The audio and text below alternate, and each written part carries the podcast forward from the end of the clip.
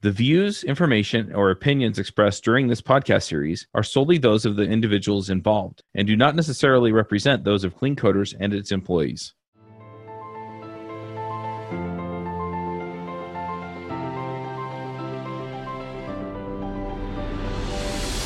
Hey, everybody, and welcome to another episode of the Clean Coders Podcast. This week I'm talking to Chris Powers. Chris, do you want to say hello? Hey, everybody. This is Chris Powers, author of Clean Code in the Browser for Clean Coders.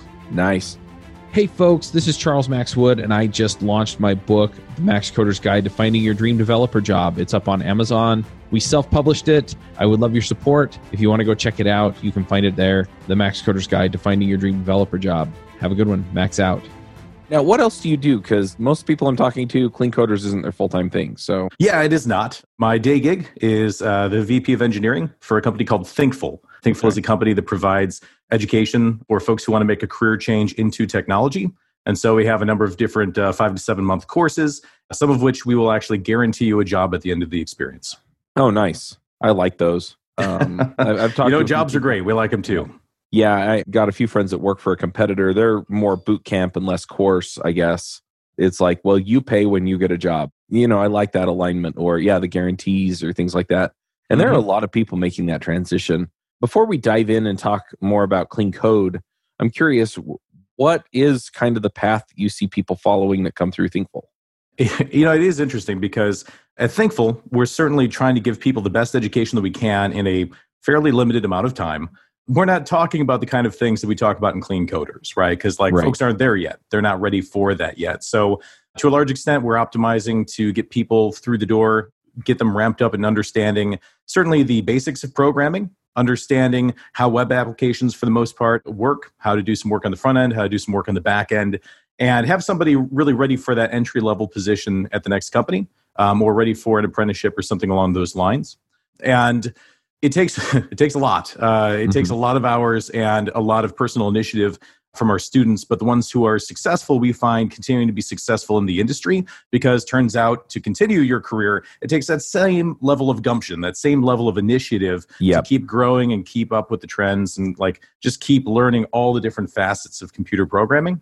Right. And so I, am still kind of thinking about what's the connection point between kind of this bootstrapping sort of education to clean coders, which is really targeting folks who are much more mature in their craft. Right.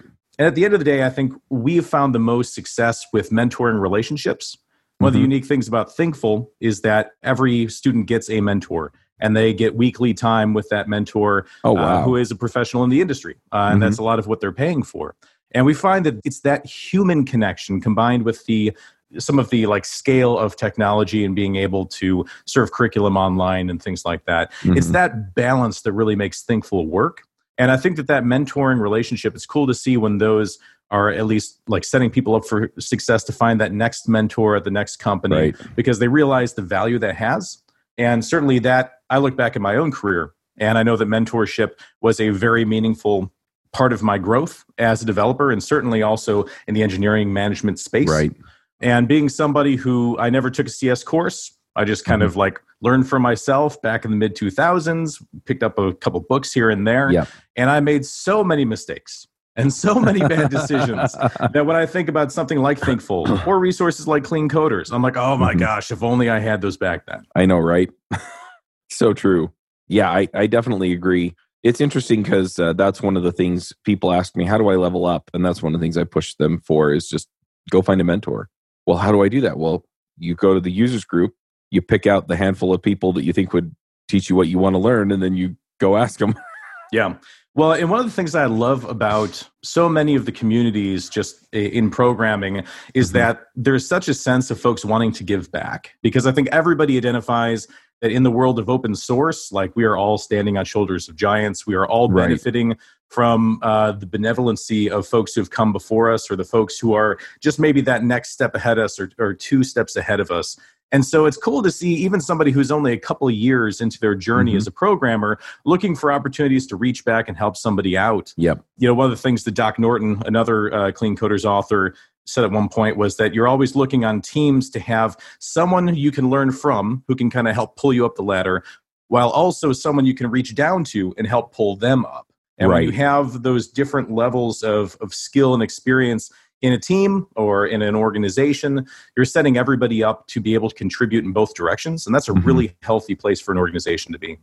Yeah, absolutely. And it's interesting too because those people who are sort of one or two steps up, usually, uh, or at least what I found for me, is if they're a step or two ahead of me, not a bunch of steps ahead of me, they're usually better mentors anyway because they they've kind of had that pain recently enough to help me out. Mm-hmm, mm-hmm. Yeah, that's true. At some point, you start to get that curse of the master where Yeah. you start to lose track of how you got to where you are or how it is that you make the decisions you Mhm. do because now it's just in the back of your head. It's intuition rather than uh, a clear checklist of things you think about to make a decision. And Right. so that could be a problem. So, yeah, when you have folks who were only in that problem space a year ago, two years ago, they've got a very fresh perspective on it. Yep, absolutely. Kind of making the transition then, uh, at what point do people start caring about things like clean code? It's a great question. I found it to be extremely varied, and it's usually varied on. I think there's a couple pieces. There's inputs. What are the inputs that somebody has that is telling them that there's another way than whatever they're doing right now? And I've seen situations in which you'll have a whole group of programmers who are all writing relatively poor code, but they're all doing it together and they're all like reinforcing each other's understanding that, like, this is just how we do it. We just Mhm. write code like this. And well, of course there's problems, but like that's that's how we do coding without them having that, you know, the the prophet or the, you know, somebody to come in and just be like, there is another way. We can show you another way, right? You know, or or even just that person who who picked up that book or who watched that video who have some more of those inputs. The people who are looking for better ways are the people who are finding better ways. I've been on teams previously where I've caught a bit of flack uh, from some of my employees because they're like, man, Chris, it seems like you're never satisfied with what we're doing. Like you're always telling us ways that we should improve. I'm sure part of that is on me, probably poor communication. But the other part of it was understanding that getting better doesn't always mean that the current state is terrible. Right. You could be in a good space and still be trying to get to a great space, right? You could always be trying Mhm. to level up. And I think that there is a certain amount of uh, healthy insatiability that is beneficial for programmers where it's not that we hate what we're doing or the way that we're doing it, but it's that we're always curious about how it could be better, how we could go from good to great. right. And I think that when you've got people who are tapped into that on teams and are working in that direction in a way that is productive, not in a way that's going to work against the team or against the initiatives that they have, but in a way that is, you know, looking long term and mm-hmm. looking for growth, that's always going to help. And that's a way of bringing along the folks who just aren't dialed into that attitude, bring them along with, because eventually they'll start to see the fruit coming from that. Right. That makes sense. So you start deciding that, you know, maybe there is a better way. And, you know, hopefully you have that healthy perspective of, yeah, you know, I'm doing better today than I was yesterday, and I want to do better tomorrow than I am today. So it's not beating yourself up. You're just trying to make that that motion forward. Yeah. So I, I gave a talk a while back about refactoring and some ways of approaching refactoring that is is healthy and will get you closer to success. Uh-huh. And one of them was I said you have to approach it with respect. Right. You actually have to respect the code base and the work that's been done before you before you go in and change everything. Mhm. Because it's easy as developers for us to look at some code and just be like, oh, that's a bunch of crap. That's terrible, right? what moron came before me and did this? And By the way, it was me. Exactly. It was me. it was someone like me. There Yeah. were forces at play. There were forces at play. And the thing is, if you disrespect that and you don't at least take a moment to consider that, like, someone with a rational brain actually did make these decisions, we miss things. And that's when a refactoring goes wrong because there were little requirements that were stuck into the code that looked kind of weird. And if you didn't give it the respect, you didn't understand what it was Uh-huh. doing, you rebuild the thing and oh, look, that bug from two years ago came back. Or, you know, feature X no longer works because we missed something. We didn't give it that level of respect, right? Right. And so I think that that's it always is a good thing to to check ourselves because any code that is working is providing value. Now, when we're talking about coding quality, usually what we're talking about is not current state. Is it working or not? It's a question of can we continue to keep it working? To Right. make it maintainable, can this be a living system moving forward? And that's Mhm. usually where we drop the ball. We'll get it working, and that has value, but we can't sustain that value over time. Right. So when we're talking about clean code, just to kind of tie all this together, how does clean code and working code, how do the two go together then? Mm-hmm. Yeah, I just see clean code as the way to keep working code working over time. uh, I've, I've yet to work on any system where somebody was just like, you know what, this is done. Let's just hang it up and never touch it ever again. Uh, I dream of the day. I dream of the day, but that day has not come in 15 years, so I'm not holding my breath. These things are always living. They're always changing. Yeah. Um, Bob Martin, uh, he says in one of his videos that the value of software is its softness. The fact that it can change is actually the value of the software. And when it ceases to be able to change is when the value approaches perhaps asymptotically zero. and that's when we start thinking about like rewriting things. You know, when we yeah. rewrite a project, we've acknowledged that this has zero value or even negative value that we're actually going to rebuild the whole thing, right? Right. Very sad situation to be in, and yet it happens all the time.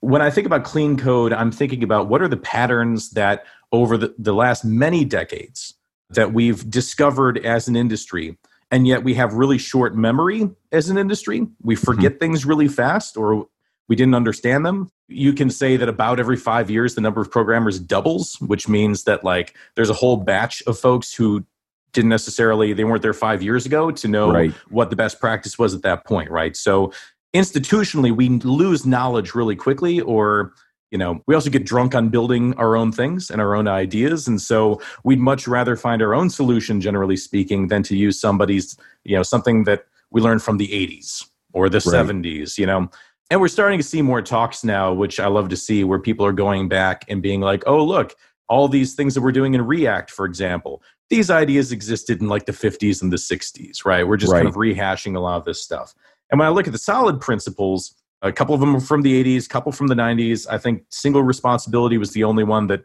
actually got it, its name in like 2004 or something like that. And certainly right. the idea preceded well before mm-hmm. 2004. Yeah. But like these are not new ideas, but they're good ones. They haven't gotten disproven yet. They haven't become, you know, unuseful yet. And so yeah. it certainly helps for us to be able to get these ideas and then think about how do we integrate them in the work that we're doing? How do we make good decisions? Because we've got a bunch of tools in our pocket. You have a video series. I, almost said course but it's i think there is a distinction there but yeah it it walks you through building clean code for the browser. And yeah the the primary focus there that i saw was solid principles. Mm-hmm. so how do the solid principles play out in a language like javascript for example where it's not it's sort of object oriented kind of kind of javascript is what you wish it to be i think is is how it works. Yeah it was an interesting challenge. I knew that i had never heard anyone really talking about the solid principles as applied to javascript to the web. Uh, I, I, even mm-hmm. talked a little bit about html and css for a few of those. And part of it is because to some extent they're not directly applicable you know, I, I talk in the series about how a few of them, like the Liskov substitution principle, interface segregation, you know, these are all about interfaces, which kind of assumes that you're in a language that has interfaces, which certainly JavaScript does not, at least not without something like TypeScript or Flow tacked onto it. Yeah. So it was an interesting discovery process to think about how these ideas apply. And spoiler alert, it turns out they do. Because at the end of the day, things like interfaces, whether or not they're a language construct, it doesn't really matter. They still exist. It's just whether or not we're talking about them. In dynamic languages, we usually more talk about things like duck typing, the mm-hmm. shape of objects, things like this, which really, they're all just synonyms for interfaces. It's just that at some point we had a lot of disgruntled Java programmers who didn't want to think about interfaces anymore. And we got some new words and new languages, right? But at the end of the day, it's all the same kind of stuff. And I think what we're seeing right now, which is fascinating, is we're seeing TypeScript blow up. We're oh, seeing yeah. it get huge. The growth, uh, it, it, was something like, oh gosh, what was it? One of those end of year reports, I want to say, showed that now we're at maybe 20 to 30% adoption across the industry. And like a year or two ago, it was like two or 3%. I'm making numbers up, but it was a really big jump. and it's only going to keep growing because we have a whole new generation of programmers who are starting to realize that these are pretty nice tools all the static analysis and the fact that um, we're talking about shapes about interfaces, uh, you know, about the you know these classes in explicit terms rather than just like sneaky implicit terms ha- have been huge. So i think we're only going to see these kinds of principles being more obviously applicable to the web and to javascript typescript flow specifically which is exciting. But even if you're doing just plain old javascript there's a lot to be learned from these things and there's at least general principles that we can apply even if we're not doing it to the letter of the law yeah, it's interesting you bring that up. I mean, the one that comes to my mind is State of JS, mm-hmm. um, which is a survey that goes around about JavaScript. I think they're still running it right now for the end of 2019. But yeah, they get thousands and thousands of developers. And yeah, you know, we're seeing a huge surge on behalf of TypeScript. And what's really interesting to me about it is like you've gotten like full throated adoption now from Angular or, you know, some mm-hmm. of these mm-hmm. other mm-hmm. communities.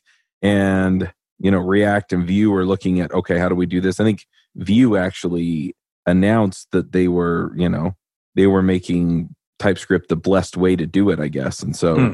it's just really really fascinating to see yeah that level of adoption and, and all of the good stuff that comes out of it i don't know if there's really a good way of tracking exactly why but yeah there's definitely movement there well um, over the last 15 years too we've seen a really interesting shift in the identity of a quote front end developer. Mm-hmm. When I first started programming back in like 2004, 2005, um, a front end developer was basically somebody who was taking the crappy HTML and CSS work off of the hands of the quote real programmers who had no no time for such nonsense. I had a conversation with Bob Martin because I had to ask him, I'm like, you know, like in the 90s, for example, was there a front end developer? Like, what did that even look like? Because I, I honestly didn't know. And he basically said no. At that point, the UIs that were being used, it was all using the SDKs of uh, the platforms that you were building for. And so, right. you know, you could only do so much with UIs, period. Like, you didn't have that many choices. And so it was mostly up to like some of the marketing folks to decide like what it should look like. And then the programmers were just kind of connecting UI pieces that were provided mm-hmm. uh, by the platform. And what really wasn't until the explosion of the web when there was this quickly growing set of tools inside the browser in order to do genuinely interesting things, you know, from a UI perspective. And that's about when the front end developer kind of role started to show up. And it was people like me to some extent who had not been programmers before and who kind of like showed up and just realized, well, this is kind of crappy work, you know, in the grand scheme of things, but I could do it. I can come onto a team and provide value. And then the quote, real programmers can go do something that they thought was more interesting. Yeah, and, and, you know, and then we went through things like Ruby on Rails, which was this kind of renaissance of again folks who came from my background, which is a little more design oriented rather than CS oriented. Yep. That's like, where I come in, by the way.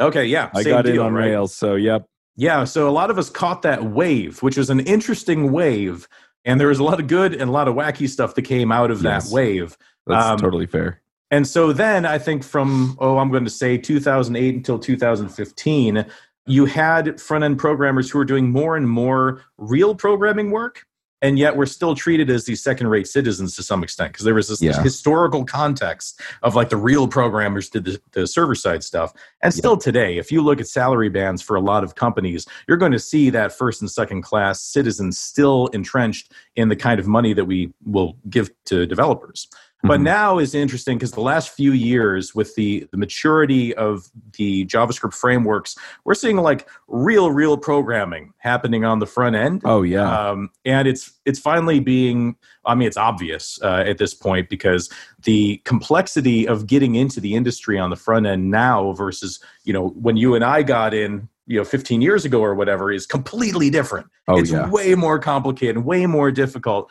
there's real programming and stuff like the solid principles actually matter uh, and so it's interesting to see that enormous shift in the role of a front end developer and even now it's getting fractalized out to folks who are more like on the css side of, of the javascript spectrum versus the programmy side of the javascript you know which is not a particularly fair thing to judge either. But it's just interesting to see that fractalization, see the the roles changing very dramatically. Yeah. Yeah, and it really boils down to in a lot of ways what we value, right?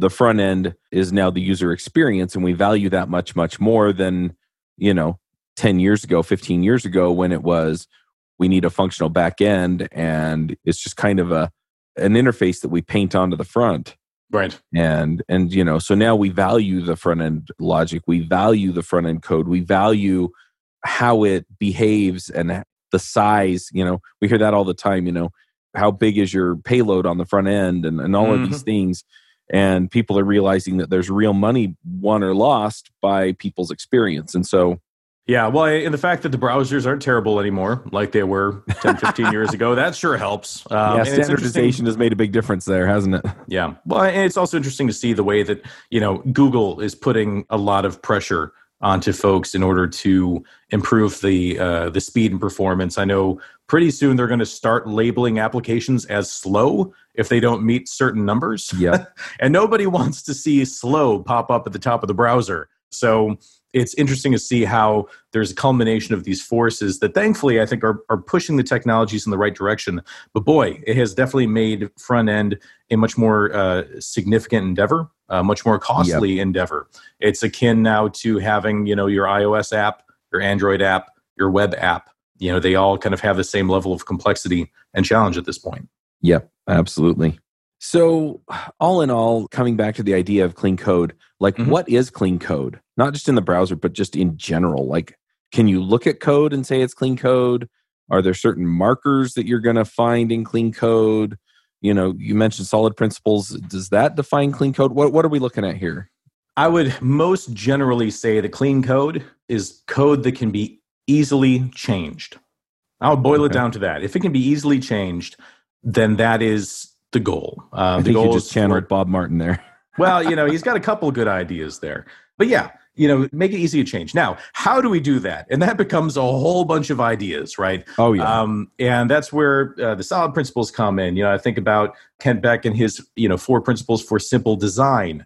That's to a large extent what that's all about. Like all of mm-hmm. these principles then are just how do we make our code more more resilient and and easy to change, knowing that the changing is going to be the most value that it can provide. And then I think it's uh, there's a huge amount of judgment that is involved as well.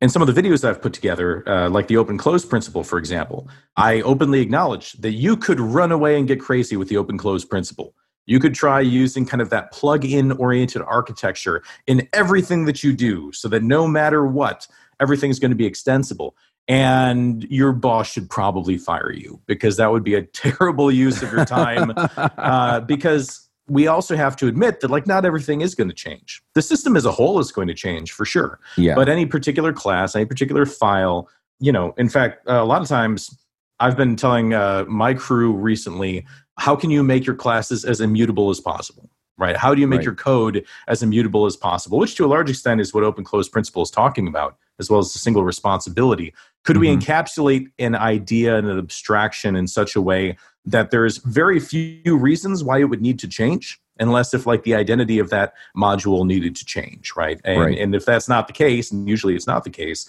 we just leave it alone just kind of let it hang out so that ends up a lot of making a system be changeable is not requiring pieces of it to change for the overall thing to change. And so but judgment calls acknowledging the fact that like why would i use open close principle in a module where i can't really imagine a world in which this changes significantly or where i need to to change or mm-hmm. uh, add to this? It doesn't make any sense right? My personal guidance on something like open closed is apply open closed like the second time you change something write it if there's not a totally obvious way that you know this needs to be extended just write it now, when you need to go in and extend it, that's when you start thinking about, like, okay, well, could I do some refactoring in the original code so that I can now cleanly extend this class with whatever the new functionality is that I'm adding? But I didn't need to pre optimize that. Right. So it changes easily. And then, yeah, we've got these principles in there. So, how do you know what the right amount of whatever principle, you know, open close or you know the substitution principle i can't remember liskov is that it? Liskov substitution yes it's yeah, yeah it, it's the the least fancy of all of the solid principles It's frankly. got a funny name. That's my that's problem. funny. Poor barbara liskov yeah. Yeah, and how do you know when to apply them? Uh, so for me, it's um, I tell my teams oftentimes solve the problem you actually have. We don't need yeah. to solve the problems we don't have yet. There will be another time and a place to solve the problems we don't have yet, primarily when the problem actually happens. Let's solve the problem that we have right now. And a big problem that we have right now and that we always have and i think this is the second part of the maintainability uh, you know part of it is making the system easy to change a big way that we make a system easy to change is by making the system legible right and that's why you know Kent Beck so his yeah and so in his uh, you know his four principles of simple design one of them is it needs to express the intent of the author which i love the wording of that express the uh-huh. intent of the author which means don't just have it tell you what it's doing. And sometimes that can be convoluted enough to understand what it's doing. but the intent is the why, right? It's like trying to understand yeah. why did the author make this decision? And it's always best to do that in the code itself. And if you can use good naming to express the intent, that's always going to be the best way. If you have to throw some comments in, personally i'm kind of anti-comment i think that usually when i see comments in code it's making up for poor naming of functions mm-hmm. or oftentimes it's a 30 line long method with four comments in there saying this is what this section does this is what that section does and really that's just four functions waiting to happen right each of yeah. those with a good name some of my younger developers i, I go through the idea of uh, comment driven refactoring which is that you first go through and you comment an entire file of everything that's doing. Then uh-huh. you go through and you make every single comment pointless by extracting that functionality into a well named function until you don't have comments anymore. Oh, interesting. Uh, and because you explained everything that's happening by using small, well named functions to encapsulate those ideas. You didn't need mm-hmm. the comments anymore and you got rid of them. And then I just put a big fat comment at the top of every class to talk about like how this is supposed to be used and like what were the ideas behind this class and like what is it trying to accomplish because those that's not always clear in a class like how it's supposed to be used and things like that. So you need a little bit of prose right. for that. And again, putting that documentation as close to the code as possible and in the code is always the best. Don't put that in the Confluence document, for God's sakes. Don't. yeah. So yeah, you you've talked a little bit about how you use this at Thinkful. Mm-hmm. So when you're doing a code review or something, how are you looking at this at Thinkful? At Thinkful, I've got three things that I ask for my developers. I tell them if you if you do these three things, I will be happy, and if not, we will have a conversation. It's focus on quality, keep your work in process or your WIP low, and deliver early and often. Those are the three things. And so everything else that my team does, it's explorations and how we can do those three things better. How can we have higher quality, both in terms of the code and the end product for users? How do we do fewer things at once so we can get more done? Mm-hmm. And when we're getting stuff done, how can we shoot small pieces of iterative value out as fast as humanly possible? In order to build trust with their users, trust with their stakeholders, and to just demonstrate that the engineering team is firing on all thrusters. And we're demonstrating that by, you know, regularly delivering this code. And so, you know, here we're talking a lot about the the quality. Although the interesting mm-hmm. thing is that I think clean code applies to these other areas as well. Because when we think about clean code, modularity is a big component of clean code having well modularized code then right. unlocks capabilities to be able to be much more iterative, much more mm-hmm. agile in the way that we develop our software. When we have a lot of different modules, we're stepping on each other's toes uh, less.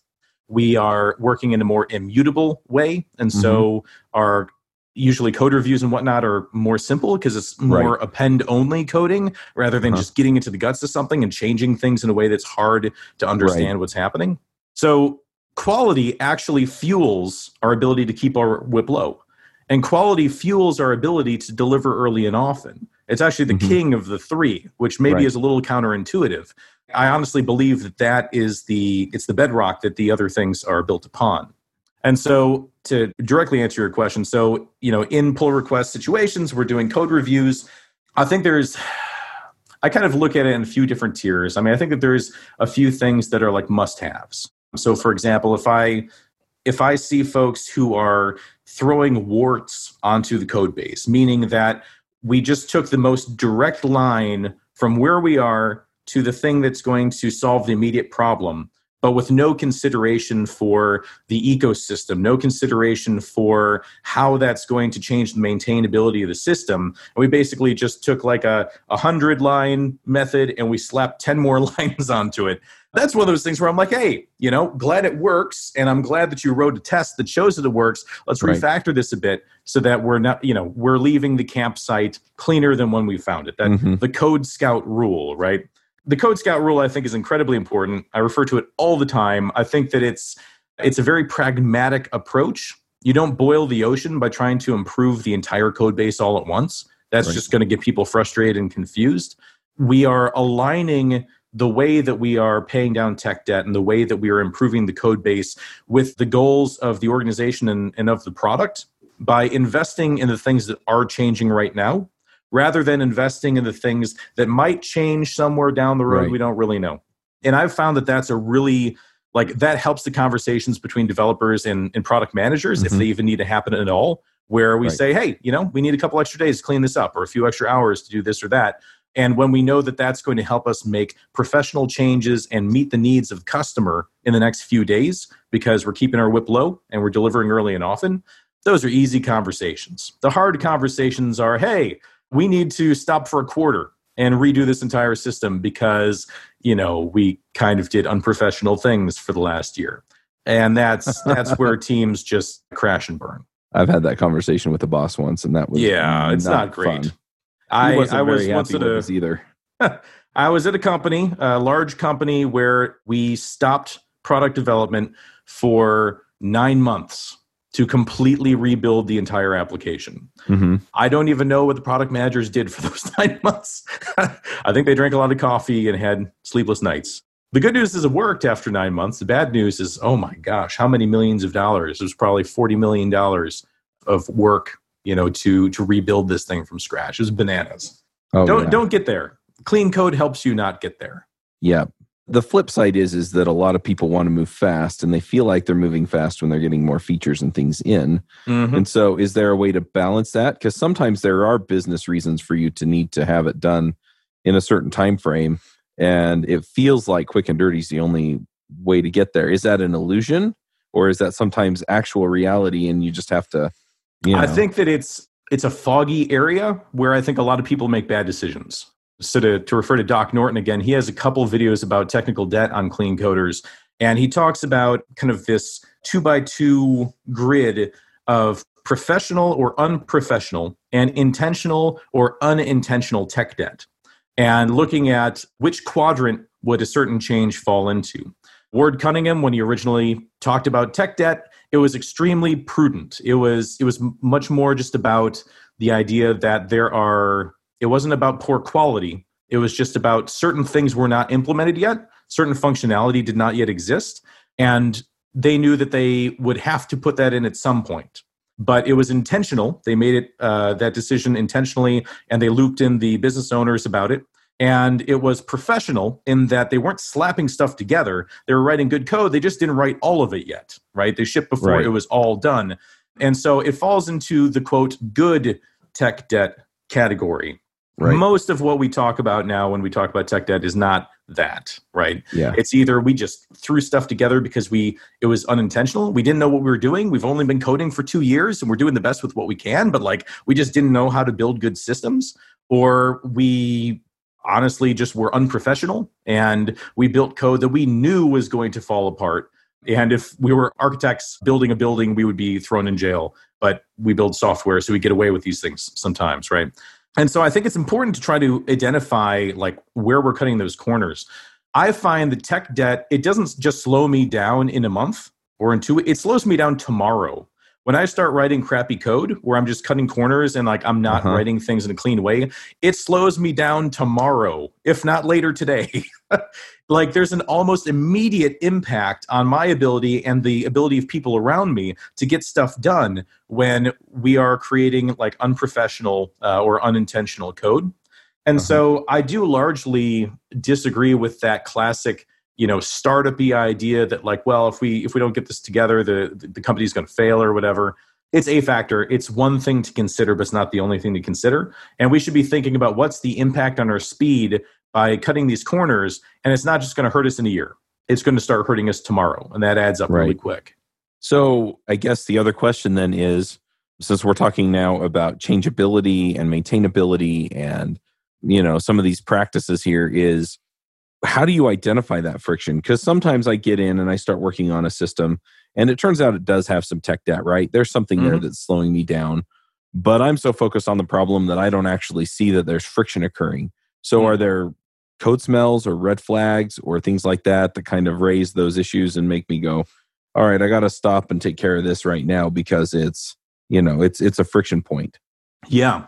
I think legibility is an early warning sign even if you don't see like the whole system or don't understand a whole system that you just stepped into mm-hmm. you can step into a single class and you either understand what that class is doing or you don't that's okay. fairly clear one way or the other and so i think that if there's poor legibility then that's something that you should immediately start thinking about and trying to figure out because if you don't understand what it's doing, you're going to have a hard time making changes to it. And certainly in the past, I've made a lot of poor changes and bad decisions based off of partial information, partial understanding of how a system works, making assumptions and then finding out those assumptions were wrong. So I, is poor legibility when I stop and go, okay, so what's actually happening here? Yeah, or? to a large extent. I think it's um, you know, we talked about the the intent of the author, but also just what is it literally doing? And sometimes that's not clear either, right? And usually that's uh, poor modularity. It's usually a number of concerns getting mixed together in a way that is kind of complicated and hard to mm-hmm. understand what's happening. And so when you see the 100 line long method or the 1000 line long class, you know, be sure that clearly there's no single responsibility here. There's probably, you know, a whole mix of, of interfaces or a complete disregard for interfaces going on here this was just wart after wart after wart slapped onto some existing thing in mm-hmm. order to take that like closest A to B path without any consideration for the ecosystem. Right. And so what do you do with that? I mean, it depends on the situation. Like you could imagine a lot of the agile guys in the, the 2000s, early you know 2010s would talk about using tools like uh, test-driven development and refactoring as discovery tools as well as production tools. So what does it look like to lay down tests and do refactoring as a way to actually learn what a class does and how it works rather than just using those techniques to continue to build onto it? And i've found those techniques occasionally to be useful. It's not fast but you do walk away with a pretty intimate understanding of the code. Once you've actually like made sure you understood the test maybe add some additional tests and you did some refactoring you come away with a strong understanding of how that thing works so if you have the time for it, that that's the sort of thing that works well. And if not, you have to start thinking about you know legacy systems uh, kind of techniques. You think about Michael Feathers and his book. You know, are there ways that you can treat like this legacy system uh, of spaghetti as a bit of a black box, and you just start identifying API points that you want to interact with, and then the rest you just kind of like for now abstract away but you focus on just a few key areas and can you start to create good code, good patterns in those key areas so you can still be productive moving forwards. That makes sense. I guess what I'm looking for is like something that I can kind of install in my head as an interrupt sequence and go, oh, I've got tech debt here, right? And mm-hmm. so, yeah, you've pointed out a bunch of those. Are there some that are just more common than others? Yeah, so I think the uh, single responsibility principle, bar none, is the is the one that like is most useful in all the places and is oftentimes not regarded in code, or it's very easy to break it, right? That's a big one to be looking out for. And if you're looking to improve the, you know, some existing code, that's usually the first place that I go. I talked about the refactoring uh, or the, the comment driven refactoring, and that's actually a good practice in a situation like this. If you get to something where it's clear that there's a bunch of responsibilities and you'd like to start breaking those up, not only does comment driven refactoring allow you to go through methodically, identify the different ideas and pull them out into other functions, but it might even be other classes. You might find ways to modularize one class into several because you identified several different responsibilities, some formatting over here, some business logic over here, some data access over here. And now those are some seams that you can start to pull on and pull these things apart to modularize the code. And once they're modularized, then all of a sudden things like unit testing and just general comprehension of the system become much, much easier. So I'm always looking for those seams, seams to pull things apart when it's long. Because to to your question of like what are the the first things that you notice i think just the size of a file or the mm-hmm. size of a class is you know it slaps you in the face immediately when you see that 5000 line long class and so that's that's a great how much effort it actually ends up being and how like prudent it is to do that at a given time is up to the judgment of a, a developer but i think that that's one technique that i really like using if i've decided yes this is where i need to invest right now yeah and the other thing that i'm i'm looking at is that and I think, you know, you brought up prudence because sometimes the refactor is, oh, I made this class nicer, right? Mm-hmm. And sometimes it's, okay, well, in order for me to refactor this into a couple of classes, to do it properly, I need to go tweak the database design. I have some forms that now need to be aware that they're dealing with. Or do I maintain the interface and then just change everything below it? Or yep. so there there are other considerations, right? It's not always just because I think sometimes we look at uh, refactoring and it's like, well, yeah, I'll just go in and I'll fix the way this class works. And sometimes it's it bubbles up and bubbles down in the system. And so, yeah, you've got to make a judgment call on that. Absolutely. And again, the business priorities drive change. Change drives the decisions that we're making, right? And so we can't pretend that our code base is somehow separate from the business that it's serving. Like right. these things are very interoperable. Like one powers the other and the other, you know, is powered. Yeah. Like it goes both ways. And so that's why, again, the Code Scout rule so beneficial because it's driven by business requirements, plus the need to do professional changes, and that's where the the beautiful I think alignment of of the product or the business and the engineering department. Right, we've we as engineers decide what professional software development is the business brings us challenges and ways that we can create substantial value to the business and we put those together yep. and that's where when when you can get that working and you have respect between these groups and again the group i refer to them as two groups but they're not right what value is one without the other it, right we're all together in this right but when there's mutual respect between different roles on these cross-functional teams that's when i think we we create the right environment to be able to focus on the quality that as professional software developers we know is going to be a business asset at the end of the day. Yeah. So much of what we do is turning software into liabilities. You know, so much that it's like a meme. You know, it's like, mm-hmm. you know, and we certainly say the best software is the software you didn't have to write, and that's always true. But it should be because that's prudent, not because any software that we create is inherently a liability. Right. And so, how do we create software that accelerates over time rather than decelerates, that grows over time rather than decays? It's all about quality. Makes sense. So, uh, we're getting kind of toward the end of our time. One thing that I wanted to ask is as VP of, uh, you know, development or engineering, I can't remember mm-hmm. exactly what engineering, yep. Because one of the hardest problems that I've run into in software development isn't development, it's leadership, right? Mm. And it's, okay, I'm running this organization or I'm a team lead and I'm running this team I need to be writing this quality software. How do you lead this and get because honestly, if if you're pushing, pushing, pushing, and your team isn't following, following, following, you have a problem and you're not going to get these outcomes right. Mm-hmm. So how do you get everybody on board and everybody kind of pulling in the same direction so that the, the, you get the outcomes that we're talking about here? Yeah, it's a great question. Something I've heard is that if everyone had the same knowledge, expertise, and context as everyone else on a team, we would all make the same decisions all the time. Because given the right level of context and understanding and expertise, like mm-hmm. we would come to the same natural conclusions. Now, what happens? We don't have any of that. Right? right? And so we all come to different conclusions or have different ideas about things. And by the way, diversity of thought, very important. Uh, it's a useful thing. Now, we also as a team need to have some shared values and some shared ideas of what does it mean to be a developer on team X, company right. Y, to be a software professional software developer in the industry perhaps. And we have to get that right. We have to have a shared understanding about that, right? That's one of the reasons why I've rallied my team around those three things because that's how we do it at Thinkful by mm-hmm. definition, you know. So and there's still wiggle room inside there. We're always learning how to interpret oh, those oh, yeah. things, but we at least have a shared north star in terms of what we're expecting from each other and from ourselves.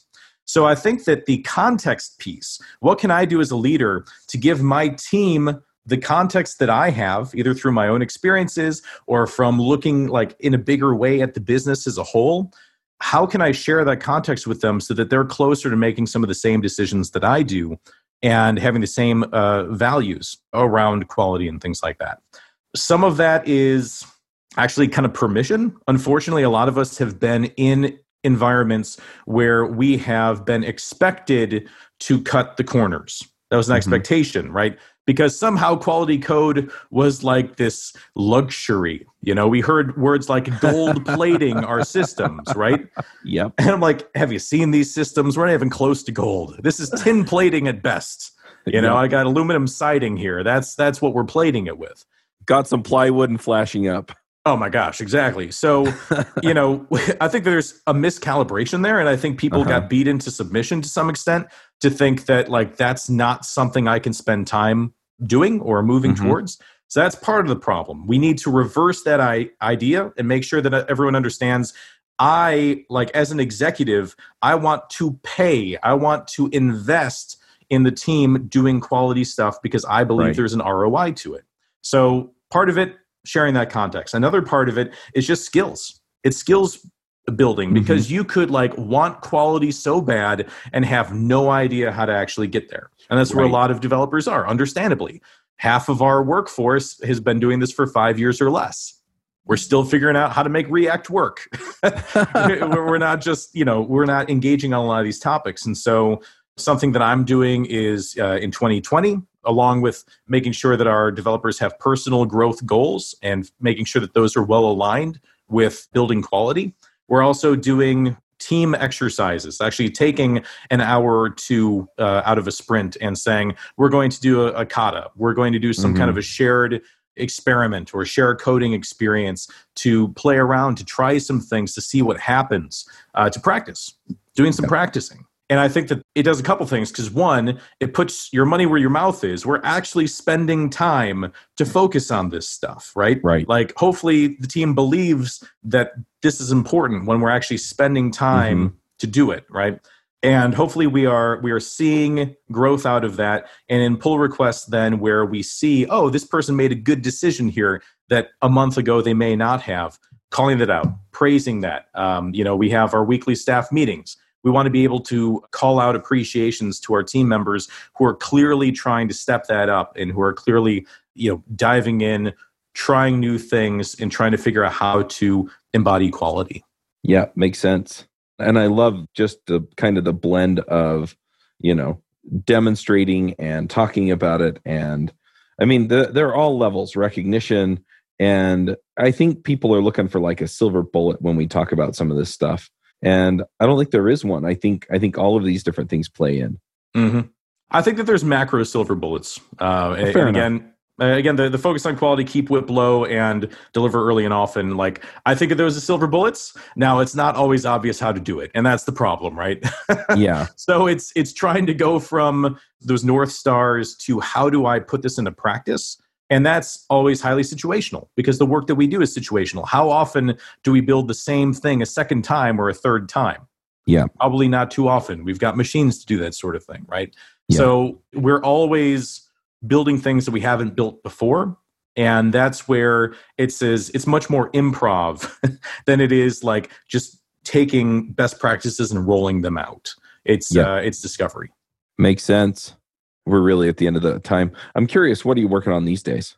So, so big focuses for me. I've been focusing much more on some of the executive level kind of stuff. I've been doing a lot less of the actual code writing these days, trying to figure out how to scale teams. Um, our our company was acquired uh, last quarter, and all of a sudden, like we're being we're looking to do a lot of growth, and so trying mm-hmm. to figure out how to dramatically scale up the way that we're building our software in a way that is going to you know not have the wings fly off uh, as we take off and continue to, to grow things. How do we take what has made our engineering culture successful up to this point and double the number of people and still be successful with it knowing that that isn't staying static it's changing but it's still adhering to some of those same principles?